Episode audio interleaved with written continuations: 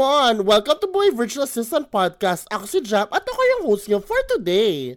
Pag-usapan natin ang perfect match. Ang mga tao, lalo na yung mga mga gusto maging virtual assistant, lagi nating hinahanap yung perfect match where in reality, there's no such thing as a perfect match dito sa industriya ito. 'Di ba? Um dito kasi naalala ko nung panahon na nag-apply pa lang ako two years ago dito sa VA industry. And dati po akong nasa restaurant, no? Restaurant training manager ako as, free, as a freelancer before pandemic. Nag-VA lang naman ako mga beshi. Kasi gusto kong magkaroon ng income kasi nagsara na nga yung mga yung aking mga kontrata dahil nga ang restaurant industry ay bumagsak. Ngayon, ang hinahanap ko sa mga job listings before, ayan, online jobs, ay puro ano guys, puro mga training. Ayan, hinahanap ko yung mga training department, anything about customer service, no? Um, anything na pagtuturo, ayan. And girl, as in like, natagalan ako. Like, siguro it took me months before I was able to dive in no sa industriyang ito kasi wala naman talagang perfect match. Like, oh my gosh, paano ba yun? Hindi ko mahanap yung pwede sa akin. Parang hindi ako pwede dito. At yan ang mga nararamdaman nyo ngayon. Naintindihan ko, that is what you're feeling right now and it's valid because I went through that as well. ba? Diba? But I realized na, hey, you have to step out of your comfort zone kasi this is a different industry. 'Di ba? Um, gusto ko sana mag-train for customer service pero wala namang ganun dito. No, wala namang ganyan unless mag-ESL ako which is dati hindi ko naman naisip gawin. So, ang ginawa ko is inisip ko mga beshi kung ano ba yung pinaka service or pinaka hobby ko right now or pinaka na-enjoy kong gawin right now. And back then is nagsisimula ako, or hindi nagsisimula, mahilig akong um, gumawa ng food content. Ayan. Mahilig akong gumawa ng video sa YouTube. Mahilig akong gumawa, uso na TikTok noon. Mm-mm. No, bago pa lang, hindi naman bago, pa, nagbo-boom, kaka-boom pa lang ng TikTok noon. Uh, at saka, basta mahilig ako gumawa ng content. So sabi ko, oh my gosh, parang Beshi pwede sa akin ng social media management. So, sinerch ko yan, sis. Social media management po nga lang. Nung nakita ko, hala, ang dami kong hindi alam. Kasi syempre, pag tawin ka ng job list, di ba, para makita mo parang, OMG, ang dami pa ng mga, hindi pala siya posting-posting lang sa Instagram, edit nilang video. Meron pa yung ano, Beshi, meron pa yung mga email marketing, no? Meron pa yung mga konting mga sales funnel, 'di ba? Meron pa yung mga may mga softwares pa akong hindi alam, no? Ang dami kong hindi alam hindi pa ako nagka-Canva nun, sis. No? May ginagamit ako noon, pick to chart. Tapos may mga ads, ads, FB ads, FB ads pa nakalagay. ko, shocks! Nakakaloka. Pero inisip ko, alam mo, inisip ko noon, kailangan ko ng pera eh. Kailangan, hindi ako pwede patalo sa ano, hindi ako pwede patalo sa mga hindi ko kaya. Hindi ko control kung ano ang nakalagay sa job listing. No? Ang control ko para ma-hire ako is pag-aralan yung mga yon. So, ang ginawa ko is talagang babad ako sa YouTube. Babad ako sa TikTok. Sa TikTok nga nun, konti pa lang yung mga educational content about it. Pero, meron-meron ng mga lumalabas na mga um, mga tutorials about graphic designing pagdating sa Photoshop. Ano, wala pa masyadong Canva tutorials noon. Um, Google, lahat yan, te.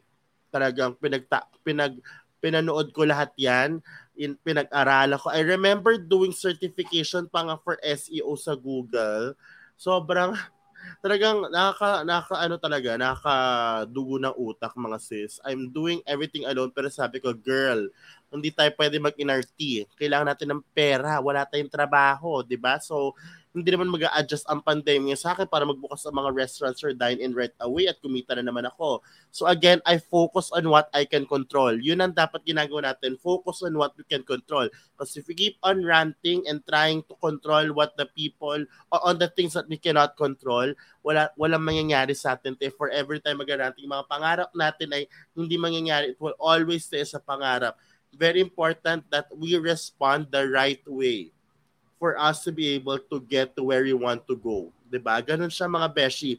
And for months, I studied and finally applied as a um, social media manager. And yes, finally pumasok kasi nung huli, nag-apply ako, hindi pa enough. Hindi pa hindi ako pinapansin ng mga ibang mga kumpanya, mga sis. Hindi talaga agency pala and mga direct dati kumukuha ko. Hindi ako pinapansin. Now, ayan, kung sino pa yung first two clients ko talaga nung nagsimula ako is sila pa rin ng clients ko up to now. And I'm so happy like from where I was before to now, yung growth, yung yung tipong um, knowledge ko, yung skills ko talagang na-sharpen. Now, unti-unti ko nang napag-aaralan yung tawag dito, yung sales funnel, organic social media marketing.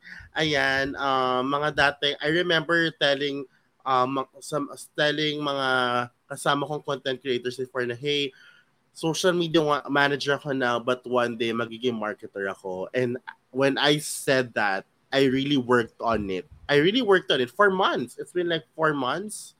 And then now, nagawa ko siya. Sabi ko, I'll start with my own brand. I'll create I'll study the sales funnel.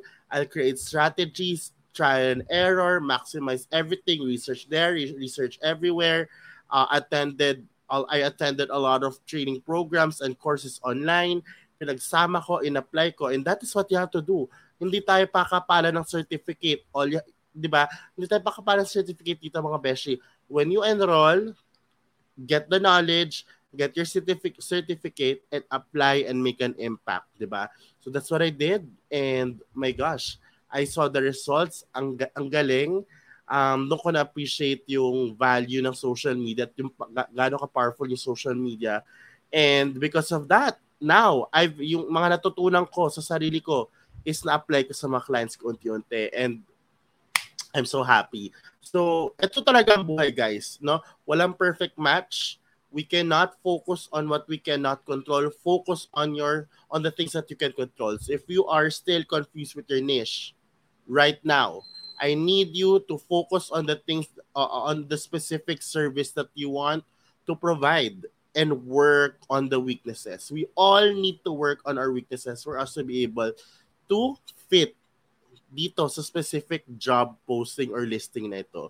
Ganyan ang buhay dito and this didn't happen just sa simula lang. Even as I have my clients already, as I, and as I've been doing this for how many years already, eh talaga namang paulit-ulit ko siyang ginagawa. The grind is consistent. The learning is consistent. You really have to add a budget for your learnings kasi talagang every month may mga bago kang dapat matutunan para ma-upgrade nan din yung ano mo upskill upskill upskill ganon 'di ba um, and for you to, to stay relevant, no? Kasi ang dami natin eh.